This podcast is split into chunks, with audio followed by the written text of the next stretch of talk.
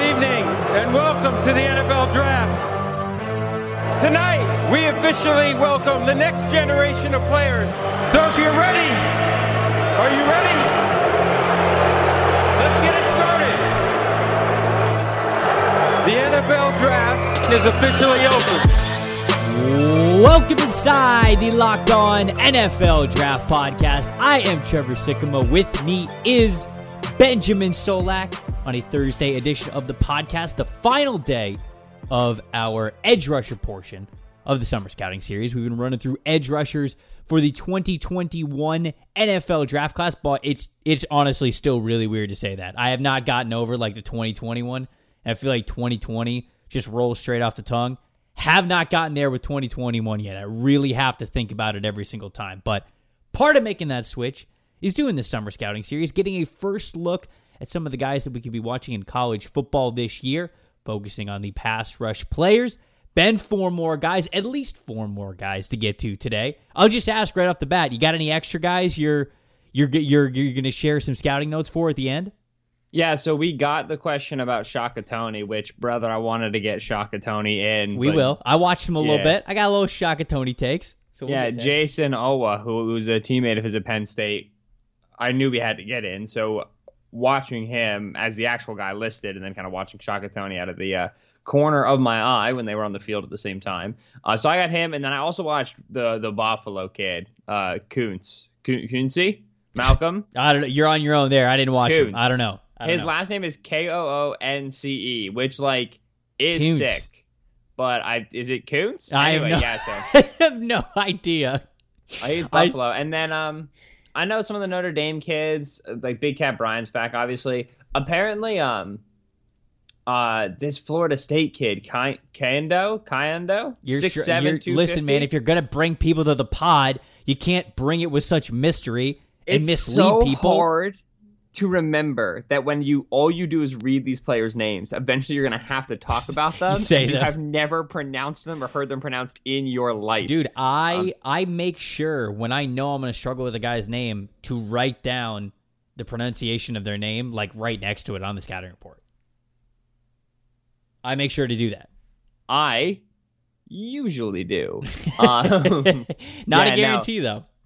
So yeah, I've I've caught a lot of this edge class because I had a sneaking suspicion before this week that this edge class was good, and so I've caught a lot of this edge class from different angles, looking at at, at first yeah like seniors that we already know, but then also checking out some of the younger guys, uh, Azeez Ojulari, the Georgia kid, T.D. Moultry, the uh, the Auburn kid, and it's uh we got some talented young men. I the feel class like the edge class isn't really talked about at this point in time. You know, it feels like the wide receiver class, uh, the quarterback class, and the interior defensive line class are the ones where it's like, okay, well, these are the strong points. If you need one, this is the class for you. But here we are. We got at least six more edge rushers we're talking about today. I, I like the talent that's in this group. So you already mentioned Jayson Oweh from Penn State. Patrick Jones, the second from Pitt, is another guy that we're looking at. Chris Rumph, the second from Duke. And then Hamilcar Rashed Jr. We just got a bunch of like descendant guys in this podcast. We got a junior Yeah. and we got two the seconds. They were would you be a junior? or Would you be a the second? Oh, the second. I, w- I Yeah, would not sure. even would not sure. even think about it, man. Does there have to be a the third for you to be the the second? Are you a the junior until you create a the third, and then you are allowed to then become a the second? No, I mean I'm like gonna keep I on don't putting the the in front of the number too. I don't think I don't think Chris Rumph's a, uh, the second just Oh, because right, there's yeah. a third. I feel I feel like like that's like I, I think in my head to me it's like junior and senior until a third is introduced, and then you can. I mean that make, would yeah that would I think be logical, but it, it- I'm gonna pronounce throughout the, the podcast. I'm gonna do it like the Ohio State, and I'm just gonna be like Chris Rumph the the second. I just like my basically the root of my question is can I start calling calling myself Benjamin Solak the first, even though there is no plan for there to ever be a Benjamin Solak the second. Yeah, I, I went through a phase like that when I was in high school, and you're Oh, closer to sure. the high school age. So I think I changed my Facebook name at one point to Trevor James Sikkema the first, and I, would, I was like, "Wow, this is. This is cool." Now I'm big I'm cool. what a cool kid. I, I really wasn't. Uh, no, Facebook's No. Dark time in everybody's life. All right, so who we talking about first? Of the four guys that I named before we get to the extra guys at the end, who you want to get to first? We should we should open with Chris Rumph because I feel like Chris Rumph's gotten a ton of run. I'm sorry. Can you say his name right? Chris Rumph, the The second, because he's gotten a lot of run recently for his production, and his film was really interesting. Oh yeah, Um, but super he's a- interesting. He's a he's a difficult eval right now. Extremely. So Chris Rumph, the second, six foot three, 225 pounds. Yes, you heard me correctly. Young Six man is a foot safety. 225 pounds. And I'm almost not so sure he's 225. He showed up at Duke weighing about 215 at the same height. He's played in all 25 games that he was a non redshirt for. So they have gotten him on the field as much as they possibly could have over the last two years. He's a three star recruit coming out, the son of Chris Rumph, the first, who's a long-time football coach, was a four year Letterman linebacker at the University of South Carolina. After that, he went on to coach. Shoot, he's been so many different places uh, over the course of his coaching career in college, and right now he he coaches outside linebackers for the Houston Texans. So, you said that Chris Rumph the second was quite the interesting eval. We don't see a lot of 225 pound edge players in the NFL, Ben. And by we don't see many, I mean zero. There are zero players in the NFL that rush the passer consistently as their main position at that weight. It does not happen. So, what do we make of this dude? Right. So uh, we're gonna open right here. Chris Rumph cannot play edge of the NFL 225 pounds. Not So- full time. No. Yes. And so if- and they don't they don't just have him as a as a stand up linebacker at Duke. Like he plays hand in the dirt. they put him at four three defensive end.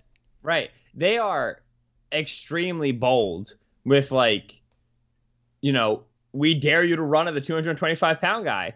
And some smart teams Go okay. like, yeah. Alabama was like, sure. yeah, And, yeah. you know, listen, Rumph is, I mean, like, if there's a bar of functional in run defense, I think he's over it because of how good he is at knifing a gap. And so if you're exclusively asking him to maintain the C gap, I think he can do it.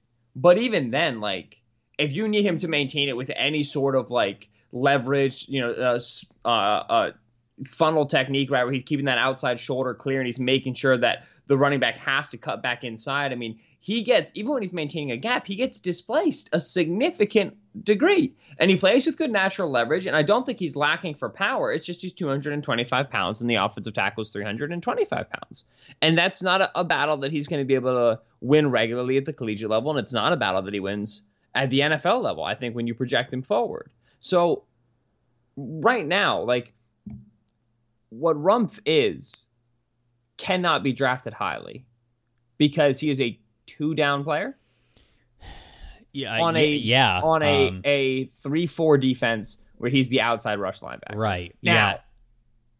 that all of this to say, Yes. one, he didn't start playing football until his sophomore year of high school, which his dad is, like you said, a super long term football coach. Um, but Rumph had a uh, he had an interview with Joe on, the Draft Network, which you can read, and he shares that. Um, you know, his dad wouldn't let him play football until he got to high school. I'm assuming it's for uh, like you know, like health reasons, right? For like limiting young concussions and so on and so forth. Yeah. Rumph can clearly add more mass.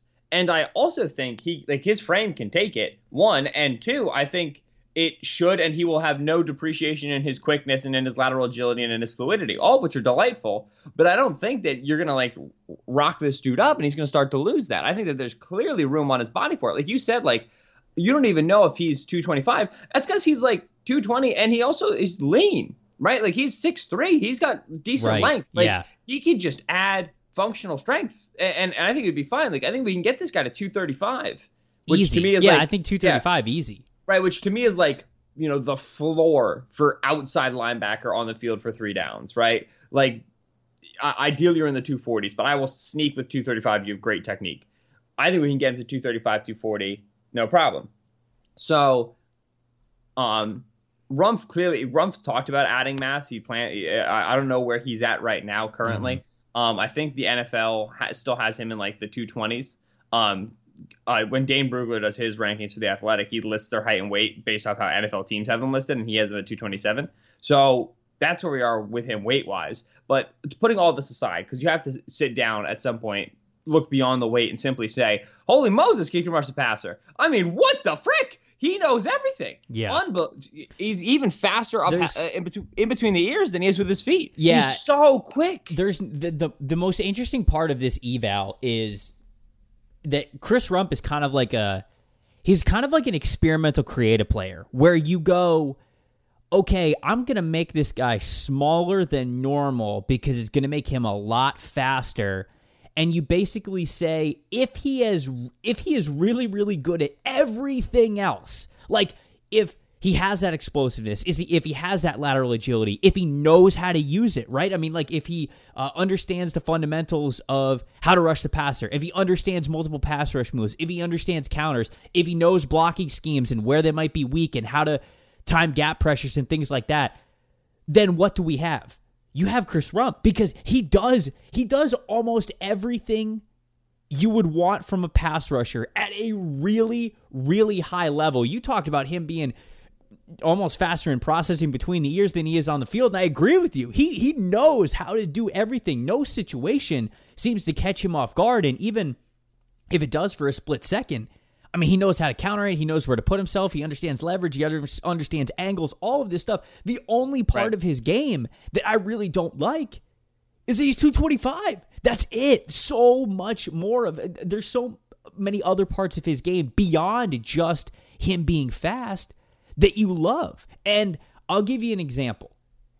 When Noah Spence came to the Buccaneers in 2016, I think Noah weighed like 245 ish. And at mm-hmm. one point, he got on this diet where he really leaned out. He looked he looked ripped. He looked like he didn't have a fat cell on his body, and he was right around like 240, I think, maybe like just under it. He might have been like 238. He couldn't hold up. Like the like he clear he just did not have the strength in the NFL even at 238. And so then he then he went the the complete opposite direction and he bulked up to like 252, 255.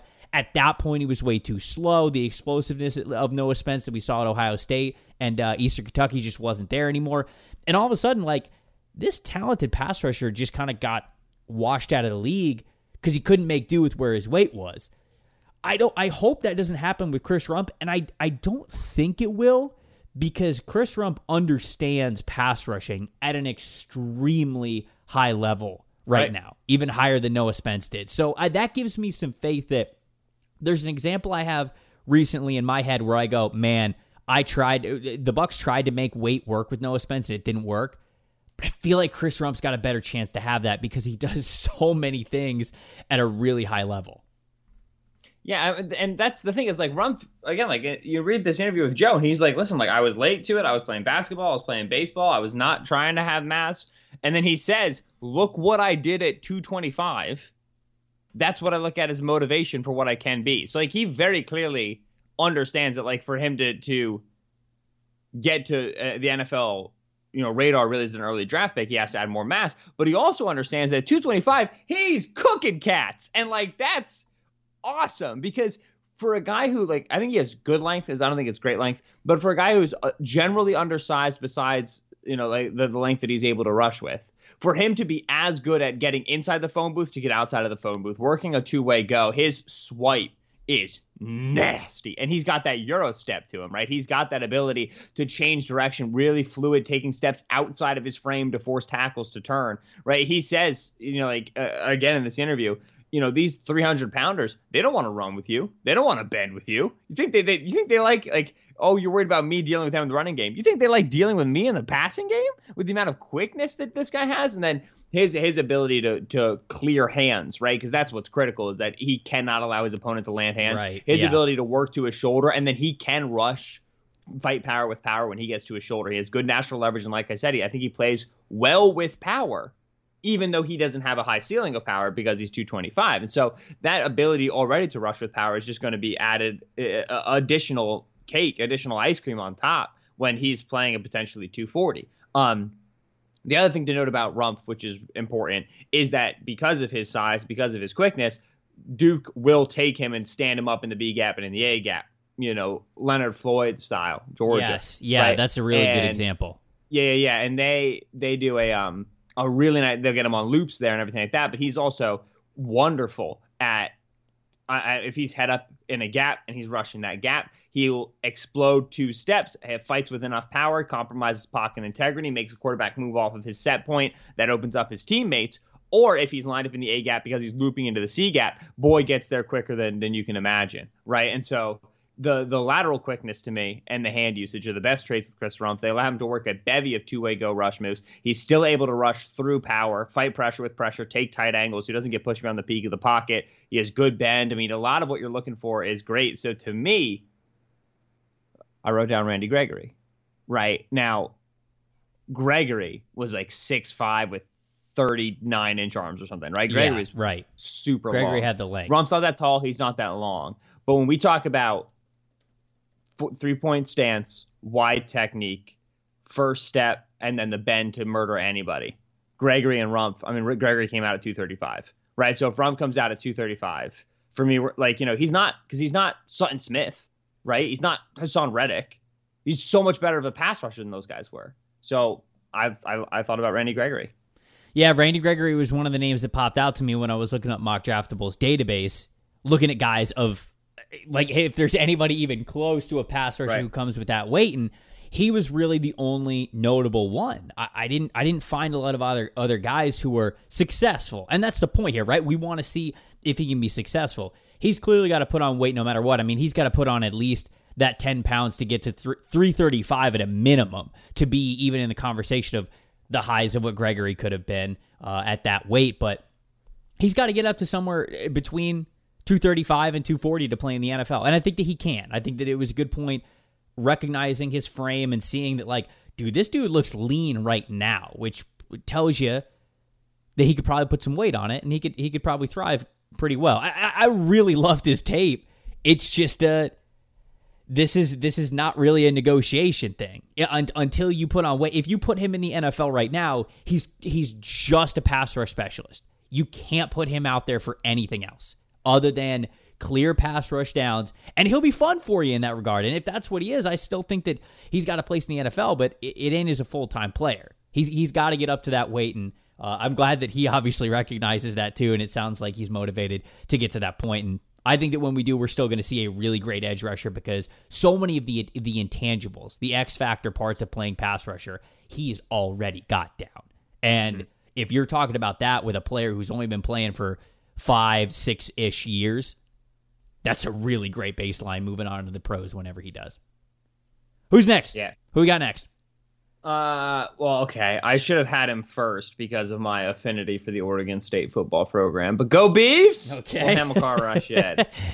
All right. Okay. Hamilcar Rashed. Is it Rashed or Rashed?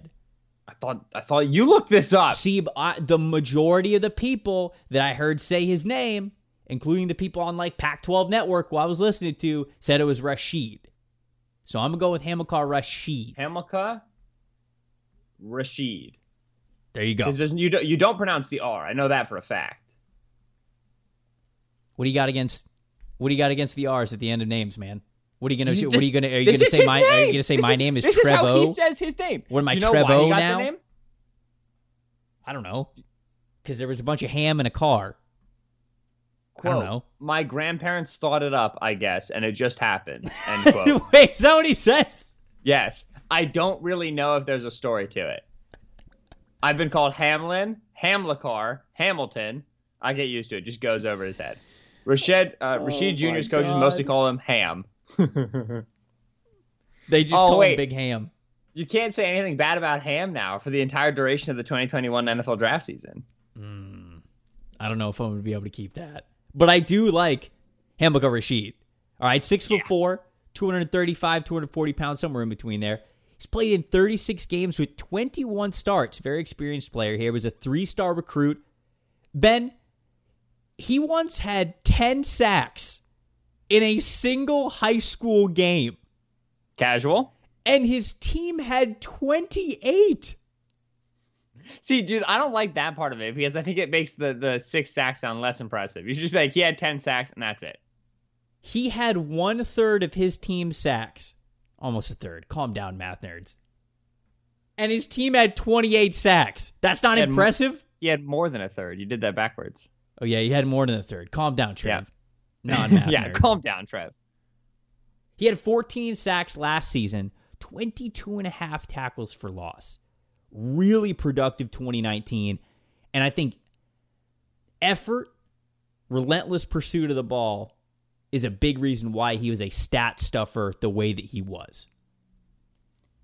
I mean, sure, like his eff- effort is great. I agree with you, but I think that you know he he's not just a hustle sack. Man. Oh, This didn't didn't Willis. didn't mean for it to, to come off like that. If I did, I apologize. Really, just saying like starting off as a baseline. You even get a lot of guys. uh, The reason why I said that is you get players who they're really talented, but sometimes they won't like fill up the stat sheet like this dude does. He fills up the stat sheet because there's plenty of plays during a season where it's just like, all right, that was kind of a broken play for the offense. It was a tackle for loss. It wasn't going to go anywhere anyways. And Rashed was there to make it happen. Well, he's there because he's always in pursuit of it. He's always around the ball. He's always running towards it. And so that is a baseline. I think he's a he he racks up that many stats because I think he's got a great baseline as a player, as a guy who's going to give you effort at all times.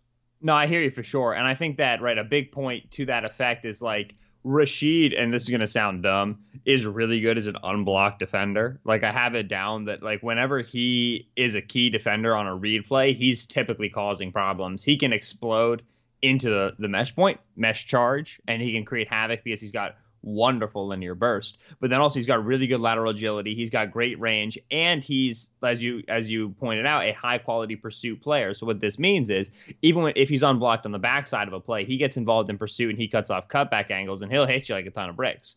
Um, he's not the most dense dude, but he'll he he moves real fast, right? And so he'll hit you with momentum. Um, so he's very very good in that regard.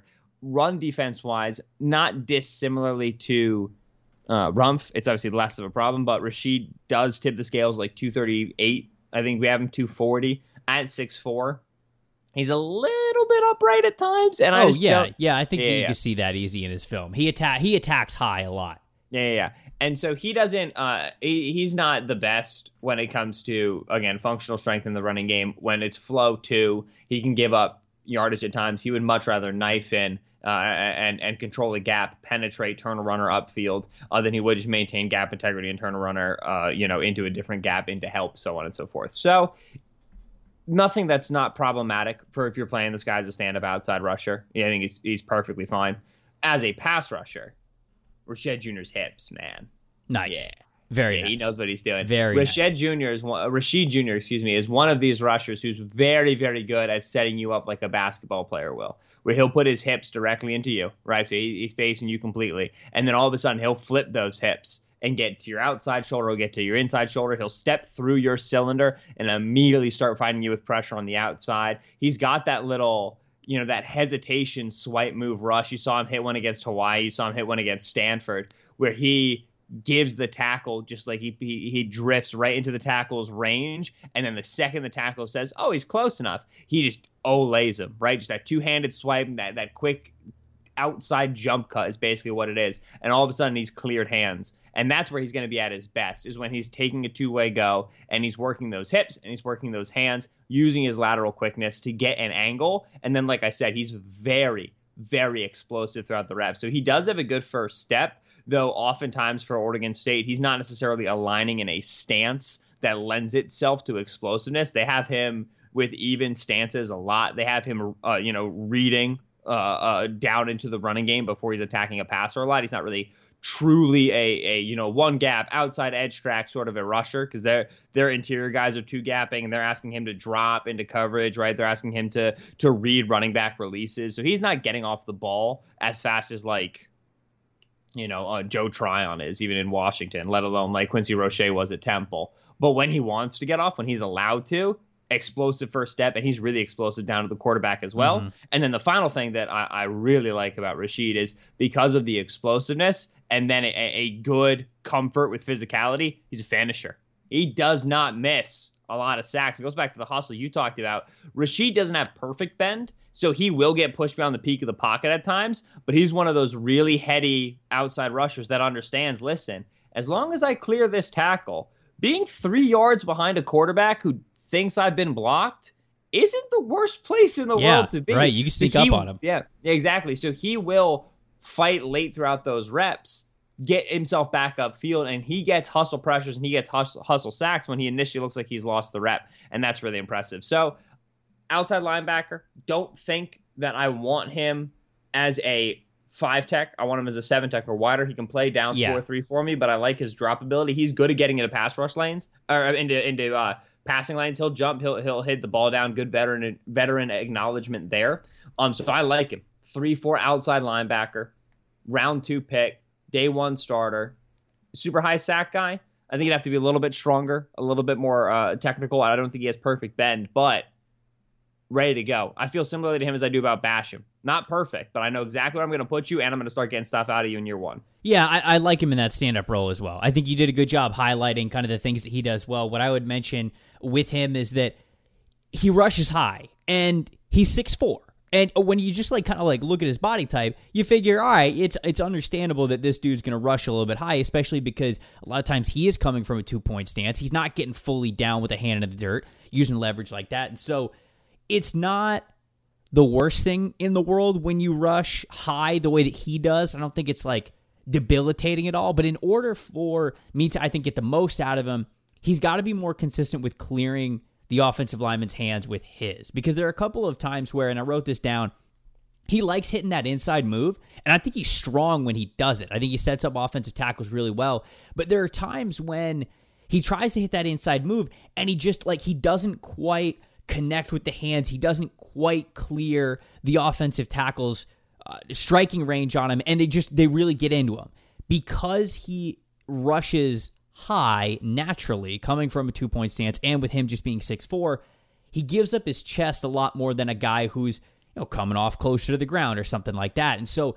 knowing that you just kind of naturally give up your chest a little bit more when you're playing with that style, you've really got to be consistent with swiping that offensive tackle's hands away, with clearing those hands so you can then hit some sort of a rip on them or a swim move or whatever it is. And so that's my big thing with him. I like the hips, I like the explosiveness. I don't think he's a rare athlete, but I do think he's a pretty good athlete. I think he's got strong enough hands.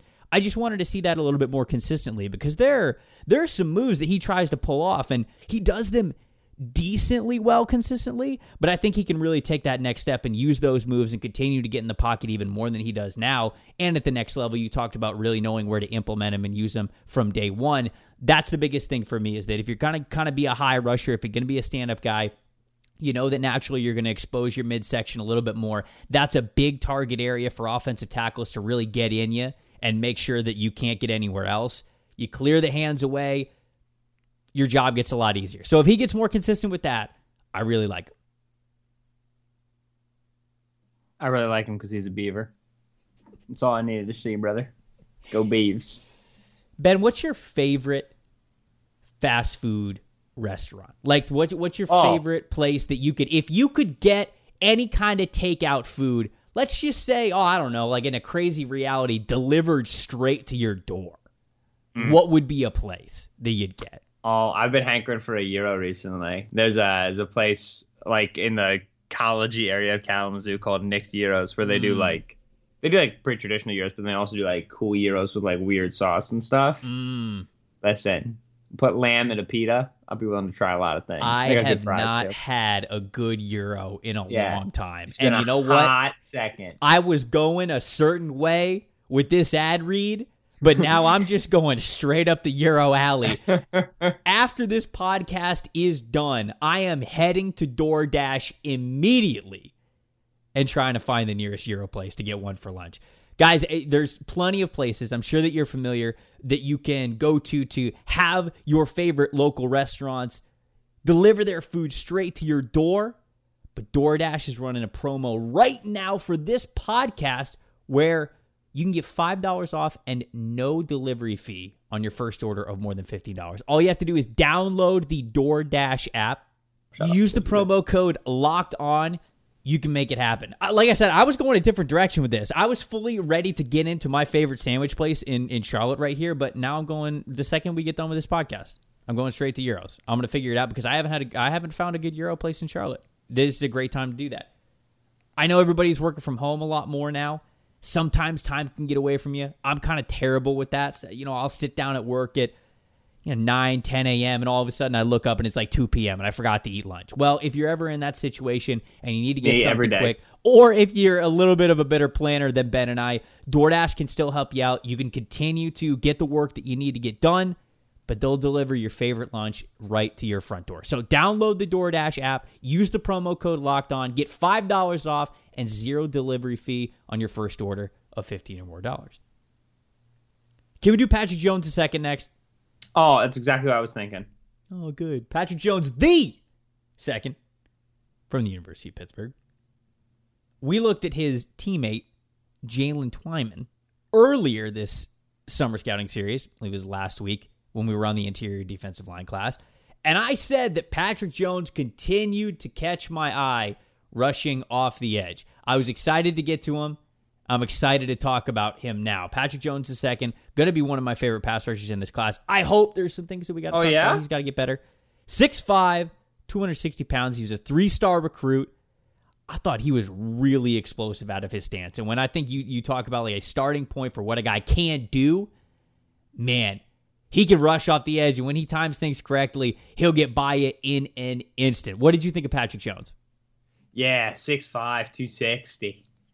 Put him in a lab. Man, that's that's you grew him out of a petri dish like that. Lengthy, right? And he's mm, how bendy is he? I don't think he's rare bend, but I think he's got adequate bend. Yeah, I mean, I think that's fair. I uh, when when when we talk about dip, rip, bend, flat, and finish, right? As as the profile for that outside rush, you got to dip that inside shoulder, get it underneath the tackle's punch. You got to rip then up with that inside arm to to fight pressure with pressure to disengage the tackle from you. Bend in that lower half uh, to take that angle tight. Flatten so you're aimed towards the quarterback, and then finish at the quarterback set point. That's our prototypical outside rush.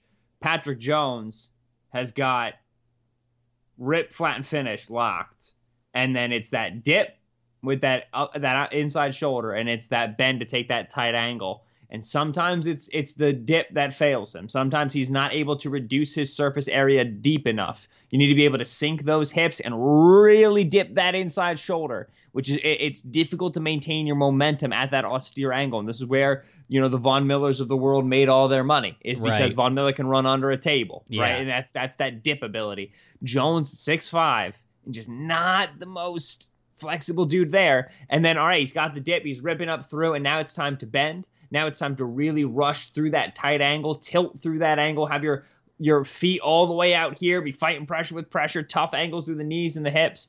And some usually he gets it, and sometimes it's not enough. And so Pat Jones right now is an outside rusher who he beats you with that first step. But if you are able to keep pace with him, he has to get better at either dip and bend, uh, improving his flexibility, something that can improve over time, or he's got to become a little bit more active with his hands. Yes. Because right now, a lot of it is flash that inside hand and then dip, rip, bend. And we're just trying to get to that, win that race to that outside shoulder, which Yeah. he does very frequently. He does. great first step. He does. So he's oh, we're always trying to win that that that race. But then sometimes when we don't, we need to have the ability with our hands to separate. We need to have the ability with our hands to, and this is what we talk about softening the rush angle. Well, okay, he doesn't have the perfect dip, he doesn't have the perfect bend, so there are times where he gets pushed beyond the ideal rush angle and beyond the quarterback set point. If you can soften that rush angle with your hand usage, soften that rush angle. He hit one of these against um, uh, uh, Miami, where he gave him a little hesitation move, and that stopped the tackle's feet. It softens that rush angle for you. You don't have to take. Uh, you you have more room for error in Yes. that outside rush. More track. room for bend air is what you mean. Yeah, yeah, yeah, right. Yeah, yeah, exactly. Like More- you don't have to be a Von Miller to get by him. yeah, you don't have to rush the perfect rep. Now, because we mentioned this with Rumph and because we mentioned this with Rashed, worth mentioning here with Jones. Good run defender. Yeah, yeah, yeah, yeah. Really quality. Excellent to see because for a speed rusher, great length, wonderful with his hands, knows how to stack, shed, and separate, keeps himself clean. Will knife back inside, gets uh, you know involved in plays he should not get involved in with a really quick processor, with a, a large tackle radius, with good power. Very, very sound player to leave on the field for all three downs. Do not think He's a sack artist in the NFL. But if you, when we talk about building a pass rush, one of the things that we forget to talk about is that, like, not all four pass rushers in a four man rush have the responsibility of getting to the quarterback. Some have the responsibility of moving the quarterback off of his set point. Some have the quarterback of making sure the quarterback, they, they have the responsibility of making sure the quarterback can't escape. It's what we call uh, maintaining levels in your pass rush. Pat Jones as a outside pass rusher, maintaining the level, making sure the quarterback can't escape on outside of the pocket. It's exactly what you need. Maybe that's six sacks a season and that's okay. Uh, but but Jones is very sound to keep on the field for three downs, and uh, his ceiling is conditional on making that outside rush not just a thing where his his his sacks come from it, but also his worst plays come from it, but really ironing out the consistency so that he hits it and he becomes a more serious threat on that on every single down. Yeah, hands were the big thing for me because you know I think you asked the right question at the beginning, like how much bend does he have? You know, how flexible do you think he is? And I I think that he's good. Like I think he's adequate, but he, he's clearly not rare and what he consistently tries to do when attacking an outside shoulder is he tries to do the rare move. You know, like he tries to do the Von Miller stuff. He tries to do, like, okay, I'm not going to really engage a lot with my hands because I'm going to be so quick off the snap. I'm going to hit that shoulder dip. I'm going to rip right by you, and I'm going to limit the contact and just get to the pocket and then get to the quarterback. That works in college football. He's got a lot of really good plays where he can hit that outside shoulder, and his first step is so good. He can beat them to a spot. He can make the offensive tackle uncomfortable. And like I said, he's got the adequate, I think, ability to stop and corner and get around for sacks. That's not going to happen as easily in the NFL. And so, in order for him to continue to want to attack outside shoulders with some form of a rip defensive move, he has to be more active in clearing hands, getting hands off.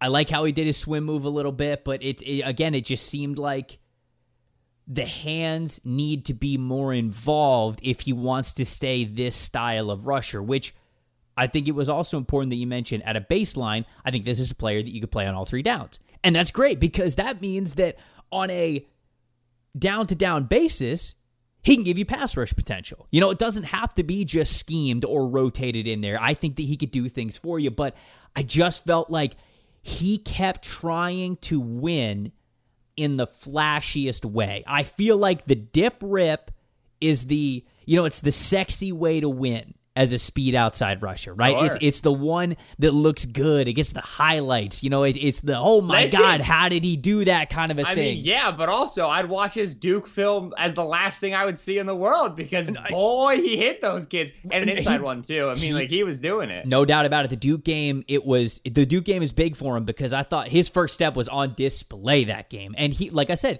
at the college level, he's really good at it. At the NFL level the athleticism gets bumped up, I would say even more than a notch, especially on the trenches. You get some freak athletes moving on the trenches, especially the starting offensive tackles in the NFL.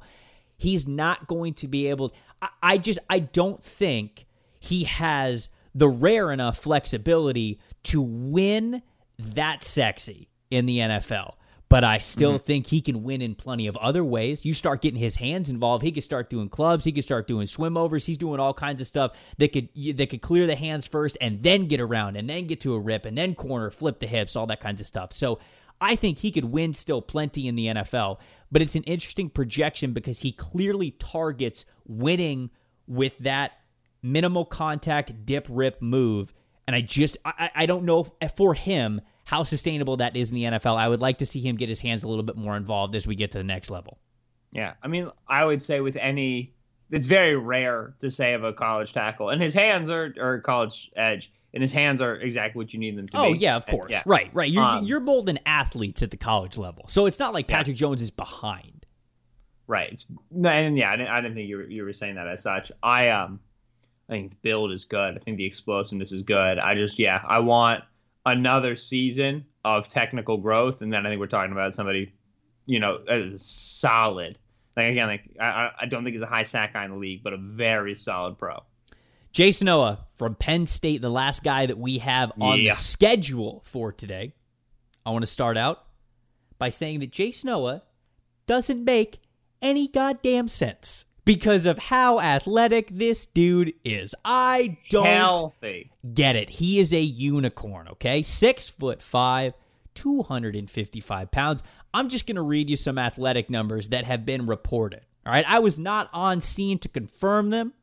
I will believe that they are lies until my eyes see them for themselves because they are that wild. Okay. 6'5, 255. Remember, this dude is an edge rusher. 40 yard dash. He says he runs a 4.33. Short shuttle says it's a 4.11. Vert 36 and a half. Broad 10.7. Yeah. Penn State is recruiting mutants. You want to know where alien, you want to know where Area 51 is? It's in Penn State. It's in their weight room. I bet They're recruiting extraterrestrial beings. The thing about Area 51 is we do know where Area 51 is. It's in Nevada. No, no, no. That's the like- that no, no, no. That's the lie. The lie is that it's in Ah, Nevada. Okay, the okay, government okay, wants you to think it's in Nevada. Really, it's in Happy Valley. So here's the thing. All right, outside of him being an athletic freak, I believe he only played two years of high school football before he ended up getting to Penn State. So you're gonna notice some raw tendencies in his game, but it's a lot like Chris Rumph. Dude just hasn't been playing the game that long, and so when you look at this kind of mold, it, it's hard to think of a an edge rusher who you you would want to build at a baseline level or just a starting athletic profile better than Jayson Oweh. But I do think as of right now, there's still plenty to work on in his game. What did you think when you actually popped on the film for this Area 51 kind of mutant football player? Yeah, is he ready tomorrow? No. Do I care? No. oh man, he's so fast. He's so fast. He runs stuff down from the backside like he's a freaking like safety. It's so dumb how explosive he is. He uh he like has like lifting competitions with Micah Parsons. You know what I mean? Like they're just like out here just like screwing around in the weight room, just being like absolute freakazoids. Oh man, Michigan State film, Michigan film. Goodness gracious, he clearly has no idea what he's doing, right? I mean, like he, it's it's it's two-handed swipe to an outside rush, or as I'm trying to come through you with power. It's pretty much what we got right now, Right. And and and that's okay. Um, like you said, not only only a couple years of playing football before he came to Penn State, but also he was behind an early round draft pick in Yetur Gross Matos, and also splitting time with a potential mid round draft pick in Shaka Toney, who we're going to touch on a little bit just as we close up the podcast. And so he didn't even really like he had titular starts, but he never really had a game where it was like, and there's Jayson Oweh taking the majority of the snaps right now. This profile of size, explosiveness, bend, 6'5, 260, like built like a you know monster, like out of a lab. And then he's Doesn't just make any sense. silky in terms of how he moves. It's ridiculous. So it was. It's like watching like uh, I remember when I, when remember like Terrell Lewis at Alabama, and everybody's like, oh, he's a potential first rounder, and you're like, why? And then you go back and you watch his freshman film before you got injured, and you're like, how is this even a, a human being? Like that's what it is, right? So, oh, it doesn't have the uh the the injury history, right? So he's just still so ridiculous. He's changed of direction, just like when he's in space. It's it's it's astounding to see. So this mold one or two guys in a class, if that, right? The other thing is he wi- he'll have like sacks that he wins. Like he had a sack against Purdue where he won with explosiveness, and he got like a yard with his first two steps. Like his first two steps were terrible. He was directly up out of his stance, and then he just beat the dude to the corner anyway, right? So there's so many easy things that you can fix with Oweh and still have him be immediately more productive, right? Just in an instant. Like his his sack number is going to go through the roof when somebody just teaches him how to fire through a shoot on every single down because he doesn't even do that yet, right? So the twitch, the explosiveness, the length, the power, they're all there. The bend, all the physical tools are there. Technique wise, he understands how to dip his shoulder. He understands how to how to clear hands with an outside swipe. He needs to work an inside move. He needs to learn how to position himself for power rushes, and he is nothing in run defense right now. Run defense, he's just trying to like he he he doesn't even use his hands sometimes. So he just like lets a guy get into his chest, and then he's just trying to fight power with power. And he's not going to be a high impact tackle guy at or behind the line of scrimmage anytime soon, in my opinion. But I have the physical foundation, and I do have uh, a shadow. I do have a, a framework of a technical base. It's not perfect, but it's there. Oh, absolutely needs another season. 100% Oh, needs yeah, to go yeah, back yeah. to school. Uh, if there's no season this year, I would recommend for a player of this mold to go back to school next year and to put it on film. If he learns an inside swim move and he starts activating his hands earlier in his rushes, he's going to have nine sacks. I- and he knows how to get out of a stance. Like, it's just that simple. uh, it was just clear that he was not confident in exactly what to do on every every single play, right? I mean, it, it's just it kind of shows up when you see the flashes of what the guy can do versus, I guess, the majority of his snaps. It's clear that he's just not playing at his full potential. Like he's almost playing at like eighty percent of what he could do because on the plays where they just tell him, you know, like his design on the play is, hey, just get in the backfield. Like just go get the quarterback Run really fast there, the there are times where he fires off the ball and just like Herculean presses what would be like a double team or a help block on it because he's so quick. And then the, the running back or the quarterback's like, all right, I'm, I'm getting out of here. See ya. And like bounces to the outside or outside of the pocket or whatever. And those plays just don't happen a ton. I mean, he's only started one game so far in his career. I, it was like you were saying in full rotation before. He just doesn't know a lot of what he's doing. I, I got to say though, Journey Brown, Saquon Barkley, Miles Sanders, Mike Gesicki, Yetur Gross Matos, um, Micah Parsons, Jayson Oweh. Is Penn State the greatest strength and conditioning program in the country? It's got to I- be. I don't. I. I, I don't like Pat Freiermuth, Mike Gesicki. Yeah, Pat, Pat Freiermuth too. Just I gotta remember, thi- I will never forget Mike Gesicki's combine for as long as it I just live. didn't make any sense. It was like we were out here making dad jokes about Mike Gesicki, a volleyball player, and he was 90th percentile in every single athletic test. I think it- 98 in vert, I think it's- 97 that- in broad, 98 in three code, 95 in short shuttle, 96 in in, in uh, long shuttle, 92 in wingspan. I Never talk to me again. I imagine I imagine Penn State watched uh, Rocky Four and they watched like the the the Russian workout scene where where they're putting um, Drago through like the super high tech thing to make him basically like the greatest cyborg human boxer of all time. And Penn State was just like, hell yeah, that's what we got to do. we got to form a, like- a strength program like that. I'd be James Franklin. I'd be standing in in front of a recruit and I'd be like, listen, young man, I can't promise you a Big Ten championship. It's a good conference. Can't promise you a playoff berth. It's tough to get in there, only four teams. Can't promise you, you know, NFL draft. You got to be able to work through that. That That's on you as, as much as it's on me, but I can promise you, we will make you so jacked. Your Instagram photos will be nuts for at least the next three years. I'd commit. I commit today. I appreciate your honesty, sir. Where do I sign? Um, yeah, I'm gonna actually check if I got any eligibility left. Probably not. I'm just gonna I'm just gonna show up for a day and try to figure out what the workout program is. Uh, let's let's stick on Penn State. Let's do Shaka Toney. You've studied him more in depthly than I have, but I popped on a couple of games, so I got a baseline of what he was able to do. What do you think of Shaka Toney, another edge rusher coming out of Penn State? Yeah, so the the um the background that I had on Shaka Toney, excuse me, I bumped my mic. the background that I had on Shaka Toney, yeah, he uh he came in super undersized, 195 pounds as a recruit. Uh, he was a four star player, but he was just a super light outside edge rusher coming out of somewhere in in, in Virginia, I think. Um, Yeah, would they would they But- pack would they pack on a real casual forty pounds on him? Yeah, but it, it's it's important noting uh, that Toney uh, is a practicing uh, Muslim, and so he has a month long fast called Ramadan in the spring, right in May every year. And so in Ramadan, you're fasting from dawn to dusk on every single day. And with Toney, it was extremely important that he continued to add mass in order to get on the field.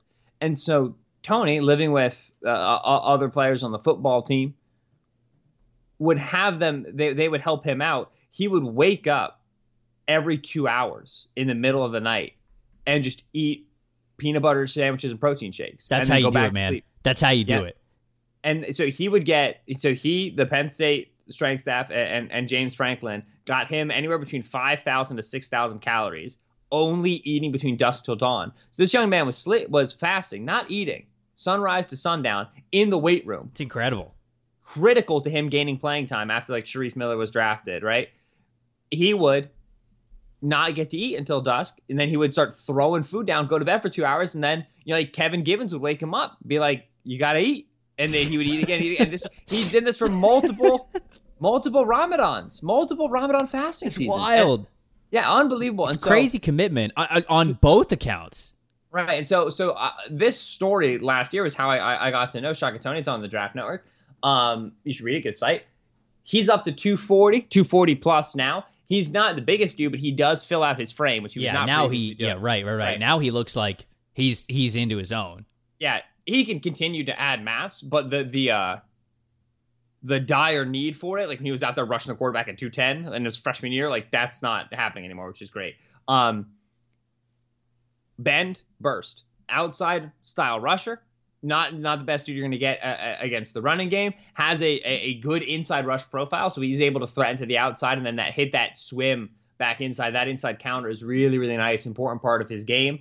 Um, he's got the two-handed swipe. He's got the cross chop to clear the hands on the outside shoulder. He is a quality outside rusher. He has a lot of the technique that you're hoping is going to come to Oweh. He's got a lot of the athleticism, just not in, in, in a total, you know, crazy galactic way that, that Jayson Oweh does. But he's a NFL caliber athlete. He's an NFL caliber rusher right now. He probably isn't a three down player unless he continues to add mass and he gets put in a good spot. But Shaka Toney to me looks like a top 100 player. He, I, I think we know what Shaka Toney is, and I think he does too. And I think he's just starting to really hone in on it and master it. And I think that's really good because I think that in the NFL, he's going to be a pass rush specialist. That's what I think. But that's, I mean, shoot. Well, just think about how much your game changes when you go from 200 to 240 over the course of two years. Well, sure, and I think that he has been able to, because certainly coming in, as as he has gone throughout his journey, when he was at a lower weight, they were like, "All right, well, you're at a lower weight, you're more explosive. We're going to make you a speed rusher." Now he's all of this, all these pounds bigger, and he's still good at that. You know, there were times when he was rushing from a seven technique spot, and he just like offensive tackles just didn't stand a chance. I think he's Yeah. got that first step in that rip, and that's really nice for him. He is a he is a speed outside rusher, and he's a pass rush specialist. And I, I don't think you're going to primarily be playing him in the early downs in the NFL, but you don't have to. I think this is his role. I think he does it really well, and I think it is absolutely useful on every single team. Just because you're not getting the start does not mean you don't have an impact, and also doesn't mean you won't cash in in the NFL. When you could get to the pass rusher, even as a specialist, I, I think he could have a really nice career for a variety of different teams. Mm-hmm. yeah, if you want to enjoy your life, put on Shaka Toney against Purdue for good film, and then go to Kyle Crabbs' timeline, search Shaka Toney, and watch a rep of Shea Patterson throwing an interception on a screen that was like 100% clearly covered. and then Shaka Toney turns around, points at Shea Patterson, and starts laughing directly in his face. Shaka Toney is a very important person to me. I feel so bad for Shea. Dude is out dude, Shea. dude is just a broken, broken man at this point. Big sad. Big sad. Uh, I looked at Big Kat Bryant. I gave him a little bit of look. I watched a couple of games from him. Six foot five, 250 pounds. He's got the size. I mean, you really love the size. He was a four star recruit coming out. He's pretty highly touted. Uh, his legal name is not Big Kat. It is Marcavius. That is his his actual first name, but he goes by Big Kat Bryant. It says Big Kat Bryant on the Auburn bio, so damn it, that's what we're calling him. We got another uh, Boogie Basham situation where we got a, a man just flying by a full brand at this point. Where's And, and the size translates there too, as well. yes, it does. Number one. Where's number one as an edge rusher? Yes, you, sir. You love to see it. He's put on a lot of weight since coming in from Auburn. I believe he was only about 220, 225. Now he's up to 250. But I'll say, you know, you've mentioned this before about other pros- prospects. I think he's light below the waist. I think he's light in the lower body, and he doesn't really have a lot of power. I think he's kind of twitchy. You know, I think that he could get off the ball. I think he can move laterally pretty well. I think he's got some active hands, but it just doesn't seem like he has the functional power from the lower body to really make anything out of a lot of different stuff. I mean, when he gets locked up, I mean, he's pretty much locked up. He's not ripping off anybody. There's not a big counter strength move that he has. He could do a little bit of speed to power, but once the offensive lineman in front of him gets their anchor down, Big Kat's not really moving him anywhere. And there are a couple of times where, you know, he was rushed to the outside, he was getting to the sideline where he'd get blocked a little bit by a tight end or even sometimes wide receivers that were handling him a little bit. And it's like, oh man, that's just not going to fly. You know, like that's not going to fly as a full time rusher. So he did a lot of stand up stuff as well. So definitely in that stand up three four outside linebacker mold. But I'm not gonna lie, I didn't love his film. I, I thought he this this the missing strength profile for him was clearly missing, and I feel like it's because he just doesn't carry a lot of weight in his lower body in his lower half from from his butt all the way down to his feet. He just doesn't have a lot of mass there, and I think that really shows up when he tries to fight you know, he tries to get power in there, and it just has, doesn't happen too much. He's a quick rusher, quick dude for 6'5", 250, but doesn't have enough strength in his game right now. Yeah, I've felt similarly when I've watched Auburn defensive film. Um, Malcolm Koonce, uh, Buffalo. We Edge. think we think Malcolm yep. Koonce. Malcolm K. Good old Malcolm K. Uh, good old MK. Good old yep. M. That's what so, we'll just call him playing at at um at Buffalo, 6'3", 248. I think that's about on the nose. Wants to play outside of the tackles radius. Doesn't love getting inside of the tackles radius. And so when you watch his best reps, it's with a little, you know, ghost swipe move. He, he hit a nice one against Penn State. He had an inside swim against Penn State. Uh, he he's a bit of a kitchen sink rusher. He's got a lot to him, which is nice to see, and he's very high effort. Uh, and so he will throw a move, it'll miss. He'll throw a second move, it'll miss. He'll throw a third move, it'll hit, and he'll get you know somewhere behind the peak of the pocket. Quarterback scrambling around. He's hustling after guys. Got a big radius. Uh, so he he uh, not dissimilarly to Rashed. He's a sort of player who maybe it doesn't work the way it's supposed to, but because he doesn't stop, uh, he'll pick up stats that a lot of other players wouldn't, um, because of the the willingness he has playing. Um, he's got to get stronger. Does not like to play through power at this stage. Um, and I and I do think that there is a little bit of a scheme limitation with him. He he really wants those outside alignments. Um, and if you're not getting those to him, he's got to learn how to better win in a phone booth right now, which is not his strength. Good athlete, clearly NFL caliber athlete. Uh, going to be a draft pick, going to be a, a, guy with the potential to start for sure. It's a very important season for for Malcolm if he does get a season, um, because I think that technical growth is necessary for him to put himself as a group of five prospect with some of these other power five guys we've talked about in the tier two, tier three group. Uh, I uh, just double checked while you were talking, and it is in fact Malcolm Coon. So you got it. Great name. You got it. You nailed it. Uh, was there somebody else I couldn't remember that you wanted to get to, or is that it? Um, that's it. That's all of them. Oh, Ojulari, the Georgia kid, is good. All right, that's it. Okay, all right. Thank you for getting that in there. Really appreciate your in-depth analysis. That everybody... Golston, Iowa, he's good too. analysis you can only get here on the Locked On NFL Draft podcast. Ben and I are going to be giving our top fives for the edge rusher position going into the 2020 college football season for the 2021 NFL draft at the beginning of our Fan Friday podcast tomorrow. If you're listening to this podcast on Thursday, I'm going to be asking the Fan Friday question on Twitter Thursday evening. So look out for that. Make sure you ask whatever question you want. It is an Ask Me Anything format. Get in on the show. They've been this fantastic. group to rank. Sorry, that's not important right now. Go ahead. I mean, it's going to be important tomorrow for the podcast, so you better get it together. Yeah, yeah, yeah. You know, you got to get it down. Until then, you guys keep it locked right here on Locked On NFL Draft.